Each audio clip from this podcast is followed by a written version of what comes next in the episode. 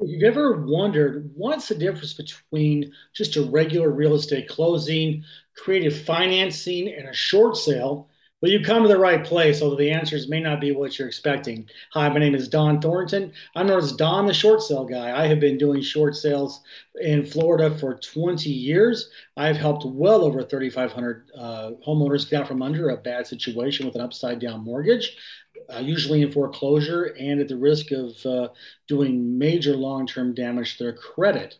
In today's video, I'm going to walk you through step by step exactly what a regular deal is in real estate. You may already know about this, but it's good to review. Uh, what a creative financing deal is. I'm going to give you two examples of what they are, and then finally, I'm going to talk to you about a short sale, what that what a short sale is, and how it works. So, a regular deal is something that if you're a homeowner, you've already uh, went through this because you bought your house in regular deal. It's very vanilla. That's where your, uh, your if you do it with, as a, with a real estate agent representing you, or if you buy it without any agents, maybe you you uh, buy it from someone who's selling their house by owner. The system is very is usually uh, very similar you decide what financing you can afford and that could be you know on the upper end as far as loan to value. You can if you're a veteran and if you are thank you for your service. You can use your va benefits to purchase a home with no money down basically 100% financing. Or you can choose from F, uh, well, usda united states department of agriculture. But what, what people don't understand is that there's a lot of areas near metropolitan areas that you can buy a property with 100% financing if you get a USDA loan. And uh, just FHA, for example, you can they can get you 97% financing or 90% financing, depending on what the program you choose.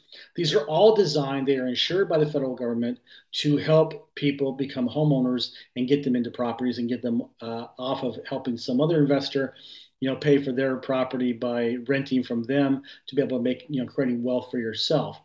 Now in those situations you know you once you have your financing ready to go you work with a mortgage broker a mortgage lender mortgage banker and then now you can go out there and start looking at property and you decide okay i like this property. If you're if you're represented by a buyer's agent then that buyer's agent will go ahead and put uh, the offer in and he or she will help you uh, navigate you know this sometimes confusing uh, process. Obviously, with uh, the way the market's been the last couple of years, that's a very challenging aspect to to have. Uh, you know, you've got multiple offers coming in on the same property. Although we've seen that slowing down now, whereas maybe you had 25 uh, offers come in immediately. Now you maybe have five, seven, and sometimes none at all. Maybe you're the first, so that's a good thing for buyers. And then once you uh, have a contract accepted, then you do your inspections. Usually it's 15 days after you sign a contract to finish your inspections, although it's negotiable. And when you decide, you know what, I've inspected it, I like it, we've finished our negotiations, the lender says you have a loan commitment, you are clear to close. You just you know, go ahead and uh, come to come to the closing table and uh, sign the HUD uh, one settlement statement, and then you're the homeowner. That's a regular deal. That is what most people are accustomed to and expect when they're selling their house. Okay, and what I expect you to do when you come onto my YouTube channel and watch my videos is I want you to subscribe, subscribe, and hit the little bell so that way you get notified when I have dropped a new video. I usually record these on Sundays, sometimes Saturdays. I get them out maybe on Monday or Tuesday at the latest. And you always have access to great content because I've been doing this for 20 years. There's not a single question out there that I haven't heard and I don't know the answer to on, on any kind of uh, real estate investing uh, topics. So please feel free to reach out to me, but you can't reach out to me unless you subscribe. Now, I'm going to talk about creative financing. And I'm directing this mostly towards homeowners who are in trouble with their mortgage or they they are not able maybe to have the time and luxury to put their property on the market, uh, whether it's through a, listing agent, maybe they're they're out there on a for sale by owner, and you know there are issues economic possibly maybe there's some property condition that's bad but you're not able really to sell your property at a, at a price that you would like to get it for. I know you're probably trying to get a higher price you're hoping that the uh, all the you know a high tide lifts all boats, meaning that you know maybe your property wouldn't have been worth the extra thirty thousand dollars three four years ago, but with the appreciation, maybe you feel like I can squeeze this in, even though maybe the property's not in the, in the, in the best shape ever, or maybe you need to sell more quickly for whatever reason. You're still that you're going to get a, a higher than expected offer because of that. What you're going to find is that a lot of investors are going to be attracted to your property and they're not going to be willing to pay you the price that you want to get paid in cash. And when I say cash, I'm also including financing because for the for the listing agent, that is a cash deal. So because whether whether you, as, a, as an owner and you sell your property at closing, the title company is going to cut you a check or wire the money into your account. It's as far as you're concerned, it's 100% financing. Whether the buyer uh, came up with all cash money or used a hard money lender or just got a regular regular uh, mortgage, either way, you're getting it as far as as far as you're concerned, it's cash. Okay, so I want to understand that point of view there. An investor is going to want to do two things. They're going to want to get 30 to 40 percent, generally speaking, off your net price. And they call it ARV, after repair value. So they're going to do their due diligence. They're going to go in there and, and, crunch their numbers and say, okay, I know that if I come in and put X amount of money into this house, I should be able to sell it for this amount of money. So I'm going to factor that all those costs involved, the cost to attain the property, the cost to rehab the property, the cost to resell the property, whether it be commissions, closing costs, uh, whatever liens and encumbrances that may or may not be there. They're going to crunch those numbers and say, okay, for me to go through all of this, um, rigmarole and all the and jump through all these hoops, I want to make at least X amount of dollars, say twenty or thirty thousand dollars. So that's what they're going to be calculating that. Now, if as a homeowner you're not willing to drop your price thirty to forty percent off what you want now, then they very well might come come back to you and say, okay, I will give you your price, but I want you to give me favorable terms to be able to buy it, which often means one of two things. You can do a subject to trans- uh, transaction or seller financing. Now, subject to is when the investor is going to say, I will, let's, how much do you want to make once all your costs are taken out? So let's say you want 150 and you say, okay, I know that I'm going to have 8% commissions and closing costs and what other, other things are going to be there, plus the pay off my mortgage whatever's left over is your cash to seller at the end of the con- at the, at the end of the sale. That's what you're going to have in your bank account once everything else has been expensed out. So a subject to investor says, okay, I will give you a certain part of your equity. Let's say that if you you think you could you could get twenty thousand, that person may come in and say, okay, I'll give you five. But what I will do is I will not pay off your mortgage. I will make payments for you and it helps him because or her because they no longer have to get financing and accrue additional costs so but they're always going to want you to take less and they're going to uh, make your mortgage payment. Be careful because sometimes they're not reputable and sometimes they will not make your payment. Because remember, they have no skin in the game when it comes to your mortgage payment. So you should really work with a company that has a proven track record. Like my company has had an A plus rating with the Better Business Bureau since 2004.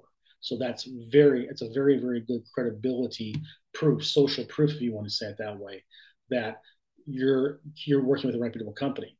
Now, seller financing, let's say that you have a lot of equity Okay, let's say that you want to sell the property for two hundred thousand dollars, and you only owe uh, one hundred thousand dollars. You have hundred thousand dollars worth of equity. So now, what the what the the investor may end up saying is, okay, look, if you if you're stuck on your price, you want to get two hundred thousand dollars.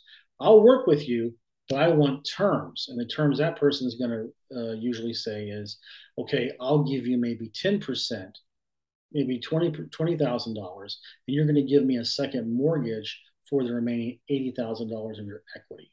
And I'll give you monthly payments every month. And so, what that investor is trying to do is to take over your mortgage payments, pay the mortgage company. So, that's $100,000 he or she doesn't have to come up with.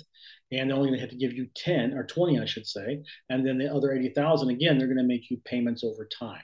So that's what they're going to want to do. And as long as, listen, they're going to check, they're going to check out the uh, first mortgage payment and the insurance, the second mortgage payment you're going to give that person, that investor, and then they're going to decide, okay, what can I rent it for?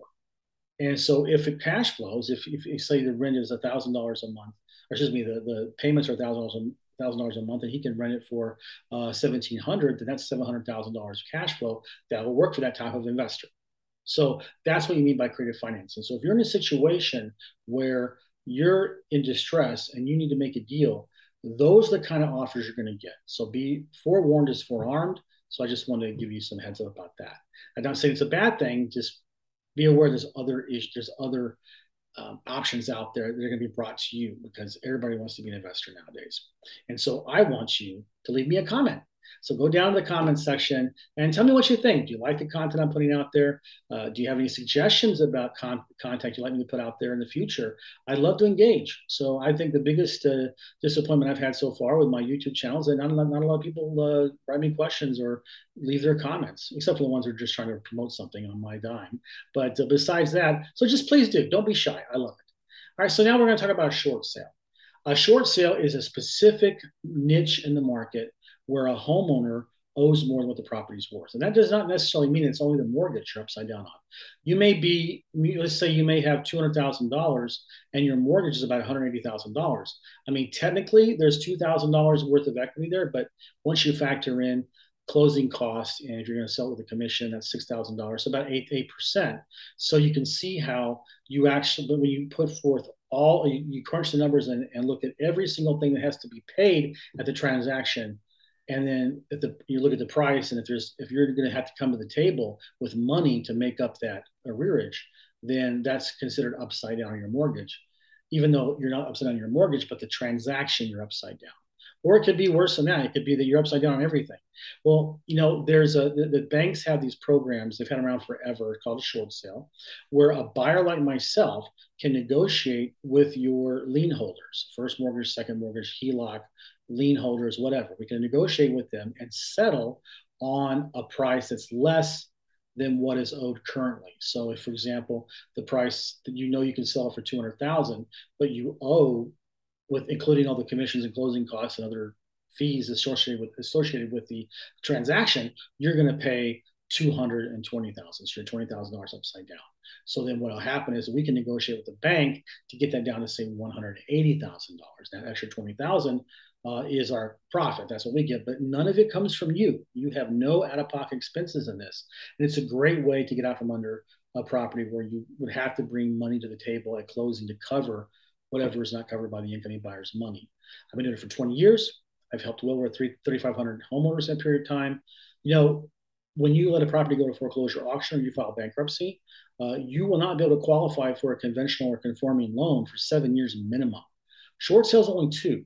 So short sale by far is the best is the best option for you if you fit that category where you're a little bit upside down or you're a lot upside down and you want to sell the property.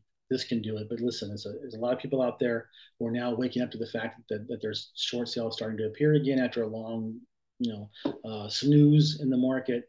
And you don't want to work with a Johnny come, late, Johnny come lately, someone who says they're a short sale person. You got to ask for track records.